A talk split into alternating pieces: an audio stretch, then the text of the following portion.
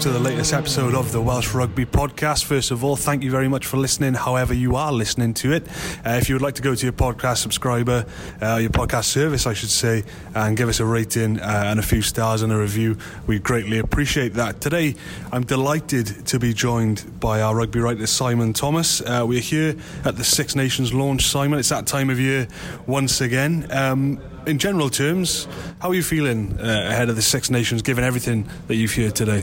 I'm very well, Matthew. Thank you. Very, very good. It's interesting. You say it's the same as every year, but it's very different in one respect. For year after year after year, we used to go to a place called the Hurlingham Club in Fulham, kind of Putney area, which is very swish, you know, and um, I always used to make the same trip up there. But this year we're in a different venue, and it's a very interesting one. We're in Wapping, which um, obviously has a great heritage in terms, of recent heritage in terms of the newspaper industry, and uh, we're in a place called the Tobacco Dock, which uh, old 19th century listed building, which used to be a warehouse in the old dock days, and I guess tobacco coming through here. And it's a nice old venue, isn't it? And um, we've uh, sat and we've listened and we've taken it all in and uh, I found it really fascinating. I think you know it's, it's, it's been new as much as anything from our point of view, because after eleven or twelve years of sitting having Warren Gatland giving the uh, the talk about what Wales are going to do, it's a new face, another Kiwi, Mr. Pivac, and I thought, you know, in the interviews I sat in, I thought he handled it really well. He looked assured,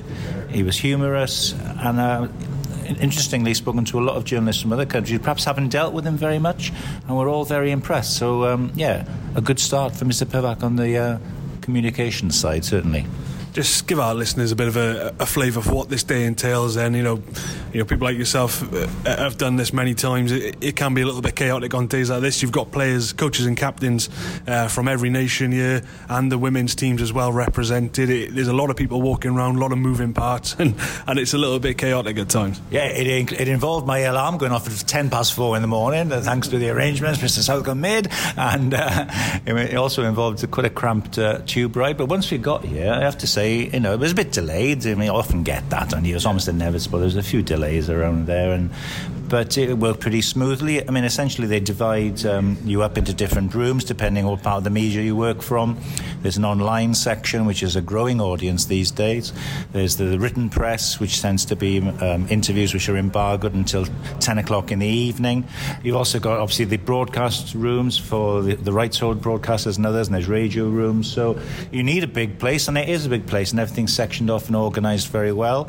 And you can, can pick and choose where you want to go. Mean, it just happened, it was quite quite a, a, nice. Sometimes you have to wait forever for, to, to, get all your information from Wales, but um, Wales did their first two main hits for their online section and the, the newspapers um, straight away in the first like kind of hour of it. So we were able to sort of get our work done early. But um, yeah, it was interesting to sit in on all the different coaches of Fabien Galthié with his lovely white shoes. I noticed that, and uh, you know a few changes, uh, but essentially, you know, it's uh, a lot of familiar faces. You get to see a lot of people you don't see that often. And yeah, you, you can fill your boots with material to last for a few days, if not a couple of weeks. All right, then let's uh, get down to business then, really, and let's talk about Wales. Um, first thing on the agenda really was was just to touch on the injuries. Uh, Lewis Louis Rees-Zammit, let's get that right. Lewis, Lewis yeah. Rees-Zammit, uh, obviously the new, new, teenage sensation, the winger from Gloucester, uh, came into camp carrying a knock that he picked up against Toulouse on the weekend. Liam Williams, the other one, and Owen Watkin, uh, the other injury concern there. Before we get into his side, let's have a listen to what Wayne Pivac had to say about those three players. Yeah, Lewis uh, picked up a bit of a bump last week. Um, he's worked well with the medical team and he'll be back uh, hopefully training this morning. Uh, doing some running with the boys, so uh, he'll go back to his club this weekend, and uh, we'll get him back next week. Uh, Liam is on for round two of the competition. he won't make the Italian match, but is on track for, for Ireland in round two. You mentioned last week that the one can be back to light training. What's the first game he might be available Yeah, he'll uh, he'll take part hopefully in full training next week. So he's uh, on the improve, obviously. Uh, running straight line running yesterday, so yeah, hopefully he'll be up and running next week. Possibly available for round one, but more than likely round two.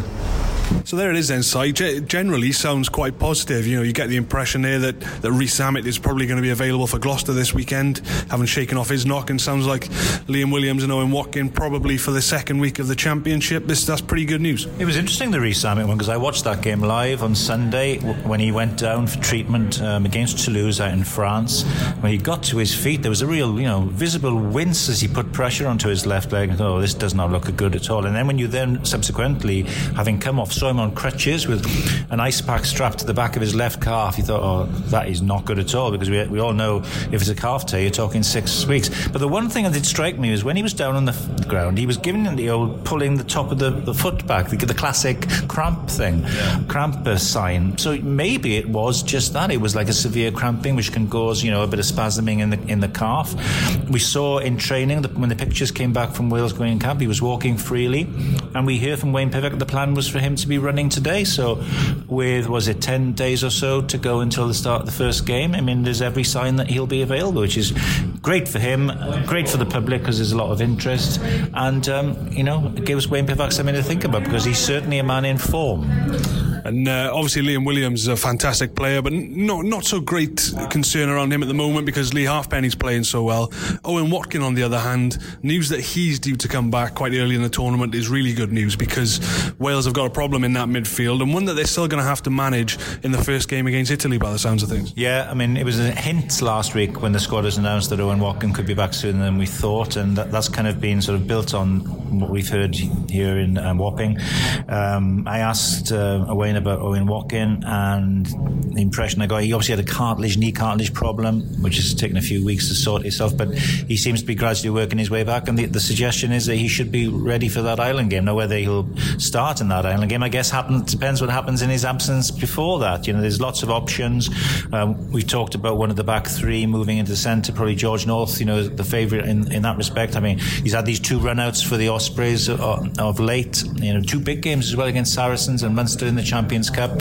You've obviously also got the option of, of Nick Tompkins, the new man in the squad from Saracens. But then again, obviously he's not going to have that many sessions to get up to speed with the Wales setup.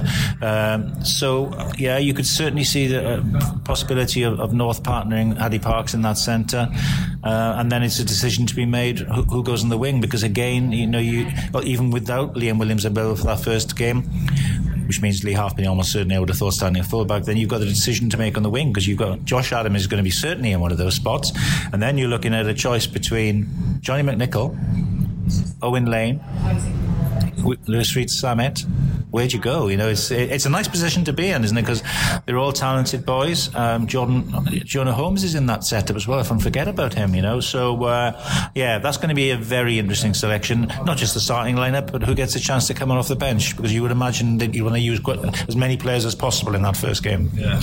I should point out we try to find ourselves a quiet room here, but it's a busy event. So if anybody walks in and there's a bit of noise, I do apologise. Um, but we will carry on. One position of the squad side, I, I know our colleague. Uh, Mark Orders did a piece on the number six jersey being the most competitive in the side at the moment in time. We'll come on to the back row a little bit later on. But the scrum half is an interesting one, and, and you know Rhys Webb's in camp now. You've got Tomos Williams and Gareth Davies there. Before we get into it, Si, let's have a listen to see what Wayne Pivac had to say about Webb's frame of mind coming into camp this year. Yeah, very experienced player. You know, British Lions come back into it. So the question is, yeah, where is he at in terms of his, his fitness levels um, to play? Uh, well, he looked very sharp yesterday. I can say that he um, he trained very very well, but it was just the, the communication level of communication that he brings and that experience challenging other senior players uh, during the training session, which I think is a, a, fantastic thing. Keeps everybody on their toes, and as a nine, you know, you, you really want that guy that's barking the instructions, if you like, and um, you know, nines and tens have a role to play in terms of delivering, you know, the, the patterns and the plays that we want to want to use. So, I think uh, that experience was seen yesterday in training already.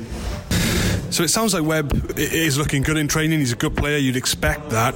How do you feel about that scrum half position at the moment? Because you've got Gareth Davies, who's held it down for a long time, Tomos Williams, who has come through as a real challenger in the last two years, and now obviously the, the, the experience and the quality of Webb in there to select from. That That's a very difficult position to call, isn't it? I mean, logically, you would think that Rhys is probably third in the pecking order in the sense that he's been out of the Wales setup since he hasn't played since December 2017, the end of that autumn series. I've been in Toulon uh, in ineligible. Now he's had special special dispensation from the WRU to play in the Six Nations because he's coming back to Wales to play for the Ospreys next season.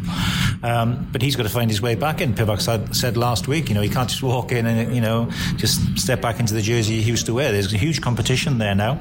I think if you look at it logically, you would probably think that you know we are where we were going to the Barbarians game. Let's remember what happened there. It was Tomos Williams who started in that match.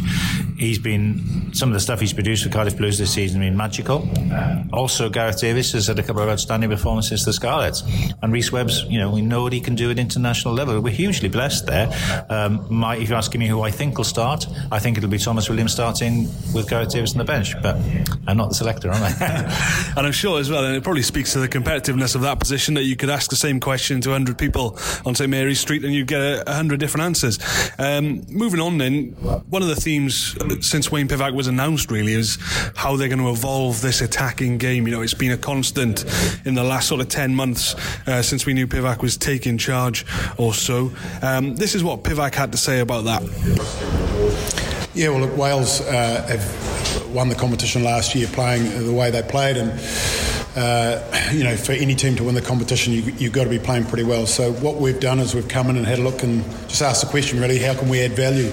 So we're looking at a couple of areas where we think we can add some value, and, and know, we're looking at the attack and evolving that over time. Um, it won't happen overnight. Uh, when we went into the Scarlets, it took a few years before we got it sort of how we were, were comfortable playing the game. So as players in a management group together, so it will take time, but it's certainly something we're looking to evolve over over a period. So, Si, do you, do you think that that Pivac is going to find it easy or difficult to implement a similar style that he that he employed at the Scarlets? Can you do you think you can do that at international level? Does he have the players at his disposal to try and play that way? Well, it's interesting. He talked about the fact that when he went in the Scarlets, it took this little bit of time, isn't it, to hone the skill sets, doesn't it? It's hone the skill sets, you know, and get people to understand what all their roles are. Now, if you look at the way the Scarlets attacked at their best in that season when they won the Pro 14, Pro 12, Pro 14, 2015 their game hinged around James Davies, in my view, because they were at their most dangerous and their most threatening over turnover ball, which James Davies was was the king poacher, the king jackler, and also his ability to add and contribute and link and support up in the outside channels as well. You know, so uh, it's interesting to see. Obviously, James Davies is is injured at the moment, and even if he'd been available, there's huge competition for for the back row berth. So, how are Wales going to play it? Because if you look at the, the, their kind of back row options, they've got the ability to play a really wide game there. If you saw against the Barbarians how Tipuric and Wainwright were both obviously in tandem in wide channels. So, will there be a temptation to go for those two together? Because they offer, in terms of dynamism and in terms of footling ability, you know, we've seen with Wainwright how quick over the ground is. We know what Tipuric offers. But obviously, you've also seen how much Tipuric works well in tandem with Josh Navidi. So I think a lot of the attack depends on the supply of the ball. So it's a kind of you know will you will know the way the Wales will want to play under, under Wayne Pivac and Stephen Jones. So you've seen it, the Scarlets. It's looking to stretch sides. Looking to play quick off turnover ball, any spilt ball, attack, attack, attack, get it wide quickly, get it out to the likes of Johnny McNicholl hitting lines, North hitting wide channels. The key to it is can they deliver that quick turnover ball, and can they deliver quick ruck ball? That's the key to it. Quick ruck ball means one thing, one thing alone to me. It means Josh Navidi. When Wales didn't have him in the, in the semi-final of the World Cup, you could see uh, how much slower the Welsh ball was. They were basically take, they were basically uh, you know neutered at source by one man, Steph du Toit, right? Pieter-Steph du Toit. So I think the way Wales play an attack, he'll know that, and the key for him now is deciding which forwards will allow him to do that. Okay, it's all interesting. It was a, a chance for a bit of light-hearted uh, banter and joking around in the Wales press conference. Let's have a listen into one final question from Wayne Pivac before we move on. Just quickly for Wales, um, what, what's the biggest challenge you face in the first two weeks of this camp in terms of trying to implement what you want to do to put your mark on this squad? Getting this guy on side. They've struggled for years. Getting a new skill set in there over a couple of weeks. No, it's um, look, it's really just settling in and getting to know the players and, and, building those relationships. It's all about relationships, and at the end of the day, um, the coaching group have been together, most of us, uh, for a wee while. Um, John Humphreys has slipped in really, really well, um, and you know you get Sam's enthusiasm as a, as a young guy coming into the environment, and obviously you get a guy like Alun Wyn. Hopefully for him, it's it's it's a new challenge and, and it lifts the excitement levels, you know, and so we're looking to challenge everybody in the group, create opportunities for them, and create competition within the group. And uh, I think the week for the Baa-Baas was great, and so far the start this week has, is sort of backed that up really. So uh, it's an enjoyable time to be at, at work, but uh, we haven't really fired a shot in earnest yet. So we look forward to the competition. So that was Wayne, and obviously discussing what his biggest challenges in this role. Um, you know, he's had two weeks with players, English-based or French-based players will have to return to their clubs on Wednesday. So today, uh, they'll get the players back on Wednesday, on Monday next week. You know, that's a challenge he's got to overcome. He uh, alluded jokingly to trying to get Alun Wyn on side, but what, what do you think is, is Pivac's biggest challenge in this two-week period before the Italy match? Well, it was interesting, though. You see, that was the first time we kind of seen Pivac and Alun Wyn Jones yeah. together at top table, and you look at the body language. And, you know, Adam, Alan Jones doesn't suffer fools gladly. I've, I've learned that over the years. You know, there was that little line in there about the press, and it? We've been trying to get him on site for years. I've been struggling. I know. Um, but I thought they looked like, a, you know, a, a pairing that seemed quite easy in each other's company. And I think there was, you, I, I, got the impression, you know, there was a sign of respect there from Alan Jones. And, you know, he seemed quite comfortable with it. And clear, you know, it's quite clear how, much, how much he's rated by, by Wayne as well. Um, it is an interesting this one about the the English based players to me. You see, because especially given that you've got nine of them in the squad, and quite a few of them are new to the setup. In, in, the, in Tompkins, in Will Rowlands, um, you know, Rhys Carré's relatively new to the squad. Um, you've got Rees Zammit completely new to the squad. Owen Williams hasn't been in the squad for a couple of years, and it's quite difficult when you. How many sessions are those English based players going to have before the Italy game? Three, four, maybe. So it's it's quite difficult for them to assimilate and, and force their way in. Whereas the home base players are essentially there from now until Mon- well from Monday just gone until well, uh, beyond the Italy game. So they do have an advantage, which makes me goes back to that whole George North Tompkins thing yeah. in the centre. You know, George has been playing there. He knows the setup. He knows everything with the Welsh camp. They know about him. Might that possibly mean that Tompkins is held back because you know he's a specialist centre who plays for the European champions. In a, in a way, you think he would be the more obvious selection, but it's difficult because especially in that 13 role, which is such a key defensive one.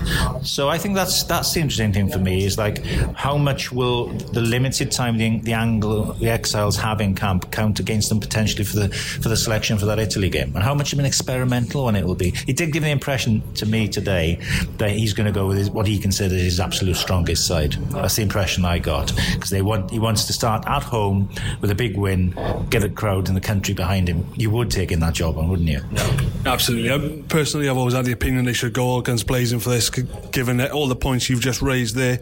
Um, I think that would be a sensible uh, route for Pivac to take. Let's move away from Wales briefly for a second. Then um, Eddie Jones was was peppered with questions regarding the Saracens I know when Farrell was today. Um, we did get in a couple about Wales, um, and we asked him about Wayne Pivac, um, and he decided to point towards Gatland's gate. Let's have a listen. Uh, yeah, well, it's a team full of expectation now, isn't it? You know, Warren's done a great job. Uh, yeah, they've got Gatland Gates now. So every time Wayne walks through, he, he walks through that pays homage to, to Warren. Um, and he feels that expectation of, of what the Welsh fans and the Welsh community want. But he's had some great success with Scarlets. Yeah, he's got a good background through his coaching in New Zealand, had a little bit of experience at international level with Fiji. Yeah, he's got a certain style of play that he wants to play, um, and it'll be interesting to see whether he can impose that on the on the Welsh to play at international level. Are you looking forward to using game? Uh, there'll probably be a few empty pint glasses there, mate. So there we are then. Si, uh, Eddie Jones not one to shy away from the verbals, um, putting a bit of pressure on Wayne Pivac again there, um, which I think a few of us touched on at the time when this was announced by the Welsh Rugby Union. Every time Pivac arrives at that ground, he's going to have to pass through those gates. You know, does that add pressure? Will he feel that pressure? I mean, everybody feels pressure in this job, don't they? Eddie Jones doesn't miss much, does he? He spotted that a mile off. He always finds something. It was interesting because Wayne was asked quite a few times today about the legacy, stepping into big shoes. How do you step and take over from someone who's had such tr- tremendous success? And he's very well aware, you know, of what Warren has achieved. But I think he, it's not going to change what Warren has achieved. It's not going to change how Wayne our coaches. He's going to come in here with his principles, along with Stephen Jones, of the way they want to play, how he wants to manage people, how he wants to deal with people, and that's how he's going to approach it. Now he might not be as successful uh, um, uh, as Warren Gatland, but he, I think it, it, was clear to him, listening to him, he was looking to the future, you know, and what he's going to do, even to the extent that I think he said about um, he doesn't see it as a case of defending the title. It's almost like a year zero approach, isn't it? Like you know, what's the, the past is a, is a different country, you know. Um, so I don't think it. I don't think it. I think he, he's aware that um, taking on the Grand Slam holding team, you know, is a challenge. But I think he said something along the lines of challenge brings the best out in players and coaches. So we'll find out, won't we? We will indeed. Uh, Owen Farrell and Johnny Sexton uh, were up for press today, as we mentioned, the captains of their respective countries, of course. Two guys who know uh, Wales fly half Dan Biggar very well, and this is what they had to say about him. Yeah, uh, good friend from, uh, I suppose, the previous Lions tour, and um, still stay in touch with him. He's uh, he's gone from strength to strength. Really, he's, I think he's really gone well under the new coaches in, in Northampton, and they've. Um, you know, obviously qualified for, for the quarters now in Europe, and uh, he's playing a big part of that. So, uh, looking forward to, to locking horns with him again and uh, against Wales in, in, a couple of weeks. But we've got a big one, big one first next week before we start thinking about Wales. Uh, yeah, obviously, brilliant player. Um, uh, very consistent, always, always thereabouts. He's, he's competitive. That's the, that's the thing that I'd say about him. Uh, that that stands out massively for him. So, say on, on Dan Biggar, then obviously vastly experienced, well thought of within the group, a leader in the side. Is he more important at the moment given the loss of Patchell and Anscombe? At least when Anscombe was lost to the World Cup, Patchell was there. He's now got two, you know, he's got an inexperienced Jarrod Evans beneath him and, an Owen Williams, you know, who's got very limited international experience as well. You know, so is he more important at the moment than perhaps he has been for some time for Wales? He's probably the perfect balance now, the way you've got it in a way, because having someone as, as assured and experienced and such a controlling influence of Biggar, but also a Biggar who is now playing arguably the best rugby of his life at Northampton. He, he seems to have really flourished under Chris Boyd. So, you know, and, you know, touch wood, let's not tempt fate, but Dan tends to stay injury free. So you'd hope he'd be, you know, get, you know, he takes, and that's, which is, given the amount he puts his body on the line, you know, is a great achievement. I think it's, it's a great situation to have where you've got the absolutely Mr. Reliable who's playing great rugby at the minute. And then you've got a young Jarrod Evans and Owen Williams finding his way back into the international arena. And it's interesting to me to see which of those, because I, I, think everyone pretty much expects Dan Biggar to start. Against Italy probably all the big games. So who goes on the bench? Do you go for um, Jarrod Evans? We all know what Jarrod offers with ball in hand, his running ability to come on maybe when a game is broken up. Or do you go for Owen Williams, who gives you somebody who then can cover 10, 12, especially given the situation in the centre? So that's a fascinating one. But yeah, Biggar is hugely, hugely important. Last year, you know, he was in a different role. He was the guy coming on to sort of navigate the ship home after Anscombe probably had got Wales in front, playing, you know, quite an attack-rounded rugby. I think Biggar will be quite keen to show that he can do what Anscombe did last year in terms of really bringing out the best of the Welsh attack. I mean, you know, there's a perception of Dan Biggar, isn't there, that he's a limited rugby player. Some people have that view. You watch Northampton this season, and you think back to some of the things he did with the Ospreys. He's not a limited rugby player. His awareness of space around him and his handling ability, you know, it's excellent. Really top draw, you know, and that's on top of his bravery, on top of his ability in the air and his controlling influence. Now, maybe, you know, perhaps you didn't see so much of that with Wales because I think generally, if you look back at the Warren Gatland era, he liked quite a, a, very controlled situation at 10, a game management. You know, early part of his reign, you, you saw um, James Hook was probably more of a kind of a free spirited 10, wasn't, wasn't able to hold that position down. It went more for the Stephen Jones element. Now, it's interesting, isn't it? With a new coach, you've seen what's happening with a new coach at club level at Northampton. Now he's got a new coach at international level who himself admits the expectation is a wider game. Are we going to see a different and bigger international level as well? I think that's fascinating. Absolutely, and uh, Alun Wyn Jones, obviously here uh, in his role as Wales captain, um, we all know what he's achieved in the game over the years. I was keen to get the views of some of the people that he's going to come up against in this championship on him. Uh, so here is first Andy Farrell and second Eddie Jones. I mean, or if anyone who's who's got longevity right at the top, you know, this man's this man's uh, exactly in, in that same bracket, you know anyone who's pushing anywhere near 100 caps uh, means that they've had a hell of a career. But within that career, everyone knows that there's going to be ups and downs, and they've dealt with that in the right manner and come back even stronger. And uh, yeah, I think what he's doing at this moment in time, I've watched his last two games when he's come back as well, and he's made a difference to, to the Ospreys, obviously, and uh, it's good timing for Wales. Yeah, he's a colossal player. Um, I think you've seen him always been a good lock, always been a good player, but I think his his leadership and his captaincy of the team has grown. Um, and he was superb in the World Cup, um, and I'm sure he's motivated to keep doing well. So- Simon, as we said, uh, we all know what we can expect from Alun Wyn Jones now. Phenomenal rugby player and servant uh, to the game in Wales, and still keen to keep pulling on that red jersey. He's been injured since the World Cup. He's had two games back for the Ospreys. Are you concerned that he's only had two games, or are you confident that he is ready for the tournament? No, not worried. I watched him against Saracens. He was an absolute pain in the neck for the Saracens, that is, in terms of, you know, the Ospreys have had a very tough season, and, you know, he came back in and it was like kind of a statement performance, you know, I'm back, you know, I know they lost that game. Obviously, they lost to Munster, but to me, it looked like the Wyn Jones I've always seen. Just someone who's absolute nightmare to play against. He's into everything. You know, you see him at those mauls. He's, he's almost like it's fascinating watching him. He's actually having a conversation with the referee while in these mauls. He's so experienced now. He knows exactly how to deal with things, situations, and deal with people. It was funny. He used to say today how he's, uh, I think, 16 years younger than than Louis Rees-Zammit, you know, which, which which shows, you know, both how young Rees-Zammit is and how experienced Alun Wyn is now at 34 years of age.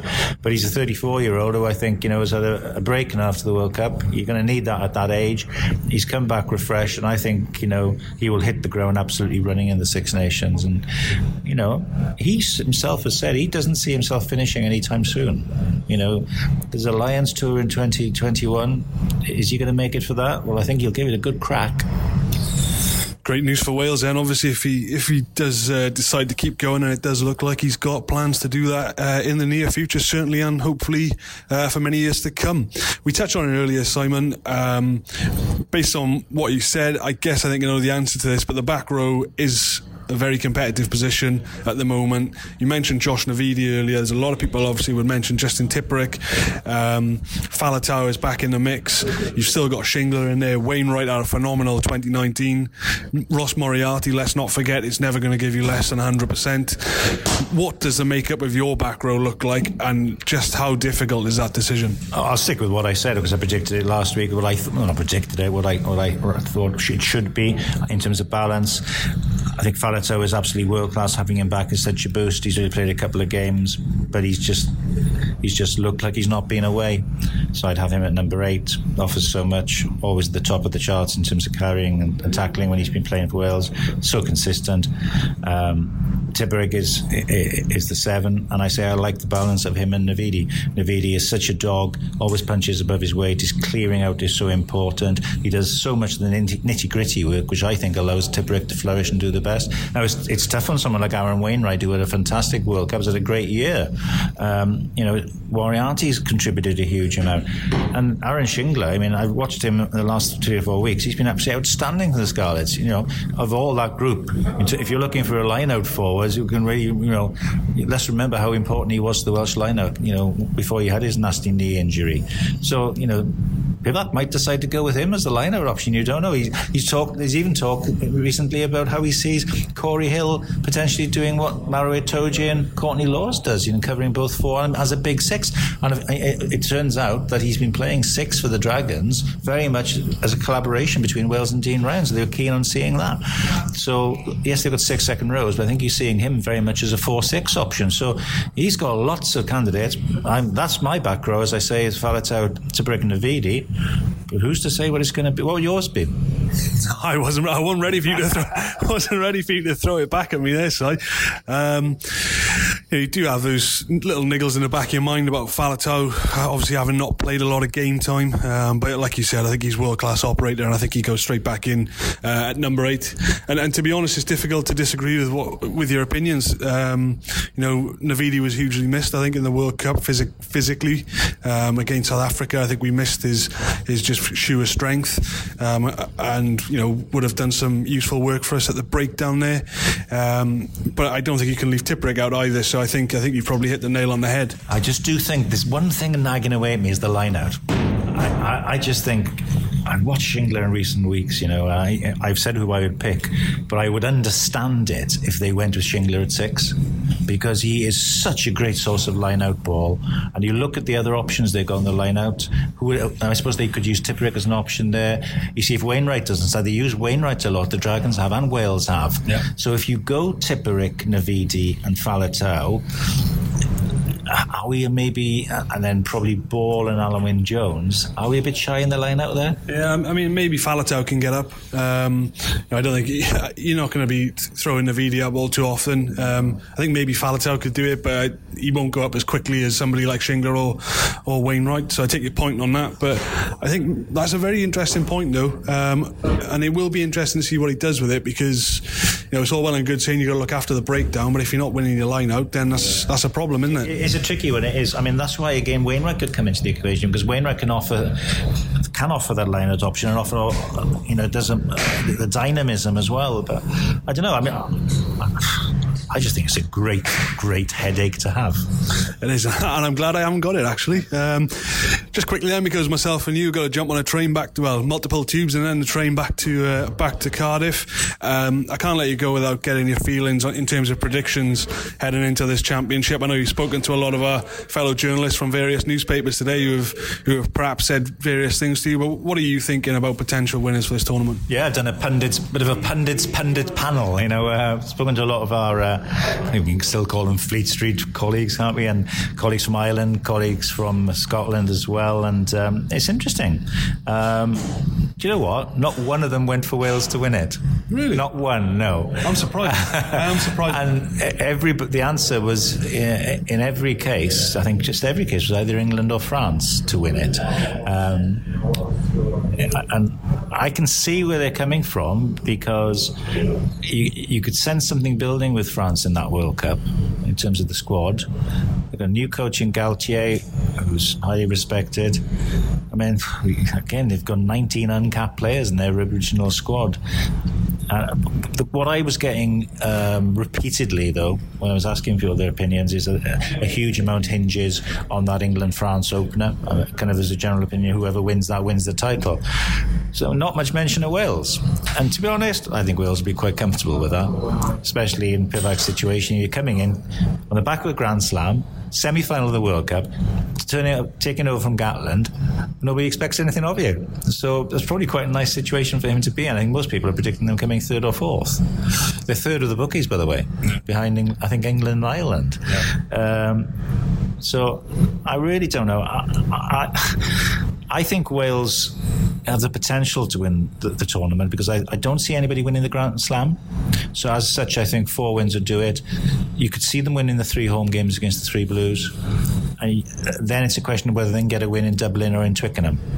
Um, so I think what you'll have, very likely, you'll have a couple of teams on four wins and it will then come down to points difference or maybe bonus points, of course. Um, I think Wales has the potential to win four, but I think so do France. So I think it'll be either Wales or France. And I've done an interview earlier where I said France, so I better stick with that. But this is a Welsh audience mainly. so uh, really, I meant Wales. All right, on that note, we'll leave it there then, Si, obviously. And, uh, you know, there's going to be a lot happening now over the next couple of weeks as we move into the start of the Six Nations campaign. And of course, you can catch it all on WalesOnline.